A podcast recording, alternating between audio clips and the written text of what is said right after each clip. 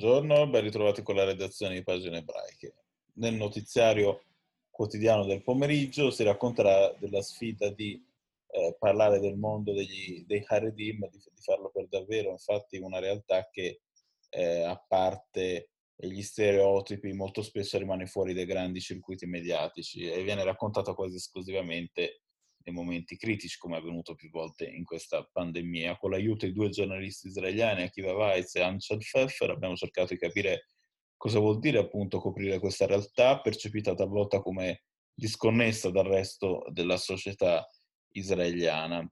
Eh, sento la responsabilità di spiegare al mondo laico questo mondo, di far comprendere le sue mille sfumature. Bnei Brak e Tel Aviv destano una manciata di chilometri, ma dal punto di vista culturale ci racconta Weitz, sembrano migliaia e lo dimostrano anche decenni di comprensione reciproca e in ultimo quanto accaduto con l'emergenza sanitaria. Parliamo di questo tema, come si è detto, anche con Ansel Pfeffer, che è un celebre eh, giornalista eh, che scrive per Arez, l'Economist e diverse altre testate.